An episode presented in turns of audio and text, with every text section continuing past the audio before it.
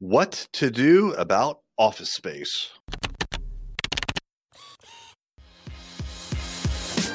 Hey there, I'm Eric Olson. And I'm Kevin Daisy. Join us on our journey to building a $100 million company.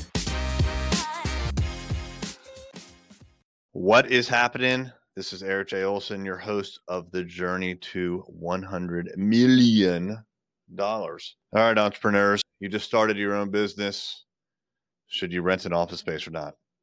I want to share my experience with you, and maybe you can glean something that is useful to you. So for me, by the way, this is all in my book, Million Dollar Journey. It's on Amazon if you want to check it out. I've got an audiobook, Kindle, physical book, every kind of book you could imagine. It's out there. So I tell the story about my office space situation. When I first started on my own, well, actually, when I first started, I was working on base. So me and a buddy, we started a two-man government contracting company. It lasted for 4 years. We didn't really take it in the right direction. And then, so I don't talk about that phase of life that often, because I feel like even though that was 4 years of learning and whatnot, of course I made a bunch of mistakes. I did a few things right. I wasn't on my own until 4 years later. So that was in 2013, I think, is when I kind of went off on my own.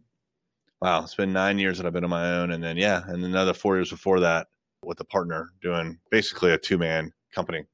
So in 2013, him and I split up. The contract that we worked on for the government was over, and it was time to go off on my own. And so I had a laptop, I had a cell phone, and I had some clients, because I had been doing some nights and weekends work, and I had two, three clients that I was working for. And I knew that I had work to do. So I was like, all right, I got about 50% of the income that I'm used to from these small number of clients. So I set up shop at home, and I started to work from the dining room table. Literally, I would take my backpack in the morning. I would take the laptop out, and I would put the cell phone next to it on the dining room table, and I'd start working.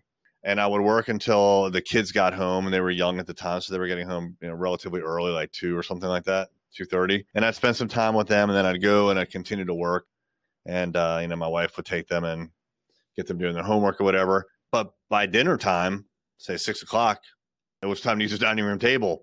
And so I would put myself back in the backpack, and I would have dinner. And if I needed to work a night afterwards, I would. But I did this for about a week. But what I discovered is that there were just a ton of distractions at home. Family they have needs. And if you're there, then you're going to get distracted either by them, requesting your attention, or you figure out a reason to get distracted. So anyways, I had a lot of distractions there, and I knew that I needed to focus a lot more in order to have a go at this for real. And so I searched for office space, and I was looking really just for an individual room office.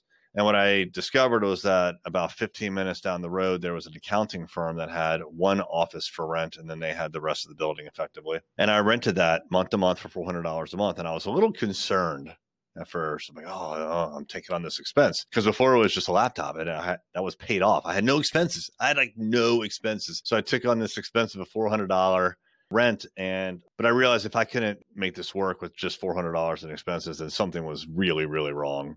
$400 is not going to impact your business one way or the other. So I did it, and everything was fine. It was really nice to have some focus time. But what I also realized is I was working alone in this office. I didn't really interact with the other people in the accounting office much, because they had their own stuff going on. So it was a little lonely. I would find myself kind of leaving to go to the bank, to walk to 7-Eleven. And as we grew, I got more and more work. I had a buddy, Zach Miller, who had a co-working space in downtown Norfolk. And he had an extra room, and I went down there for really inexpensive. It cost basically nothing.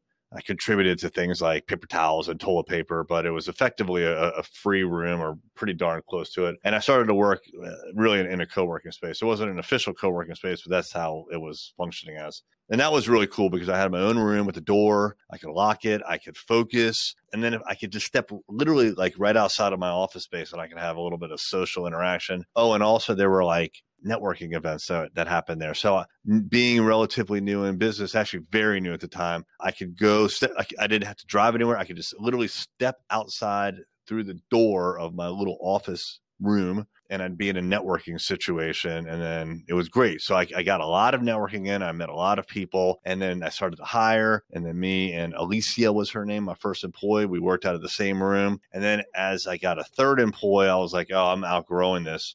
And so we moved across the street to a very small, like 850 square foot dedicated office space. We filled that place up. And then we eventually moved here to where we're at now in Chesapeake, Virginia. This is a 2,000 square foot office condo that we got 5 years ago. And we thought we were going to outgrow this. And then COVID happened and we started to basically all work remote, except for a few of us here in the office. There's only 4 or 5 of us that work full time out of the office. So this is fine now. We don't need to upgrade because we hire people remotely. So that's been kind of the evolution of my office-based experience. As you could tell, I've creeped up in my requirements and space as time went on. I didn't get like a big office right off the bat. I went with the minimum, $400. As a matter of fact, even before that, I didn't spend any money. I went to the dining room table. So if I were to give advice about how to handle your office space, that's what I would do, right? I would start off not having office space. And then at some point, especially if you need to focus or you need network, you need to be around people, something like a co-working space would be really, really good. If I were to do it all over again, I'd probably skip the subleasing like a room out of someone else's office and just go right to the co-working space. So, and then eventually when you need it, you get your own space. But it's a nice way of kind of like progressing as you need it without committing to too much. So that's my experience. I hope it helps. If you have any questions for me, hit me up on the Instagram. You can find me there at eric.j.olson. That's ERIK.J.OLSON. Are you a business owner looking to reach more customers and grow? Array Digital is a world-class digital marketing agency that partners with companies just like yours. We've worked with top brands throughout the country and love helping businesses generate more revenue, employ more people, and serve more customers. Reach out to find out more about our award-winning website design, SEO, advertising, and social media. You can find us online at thisisarray.com or call us at 757-333-3021.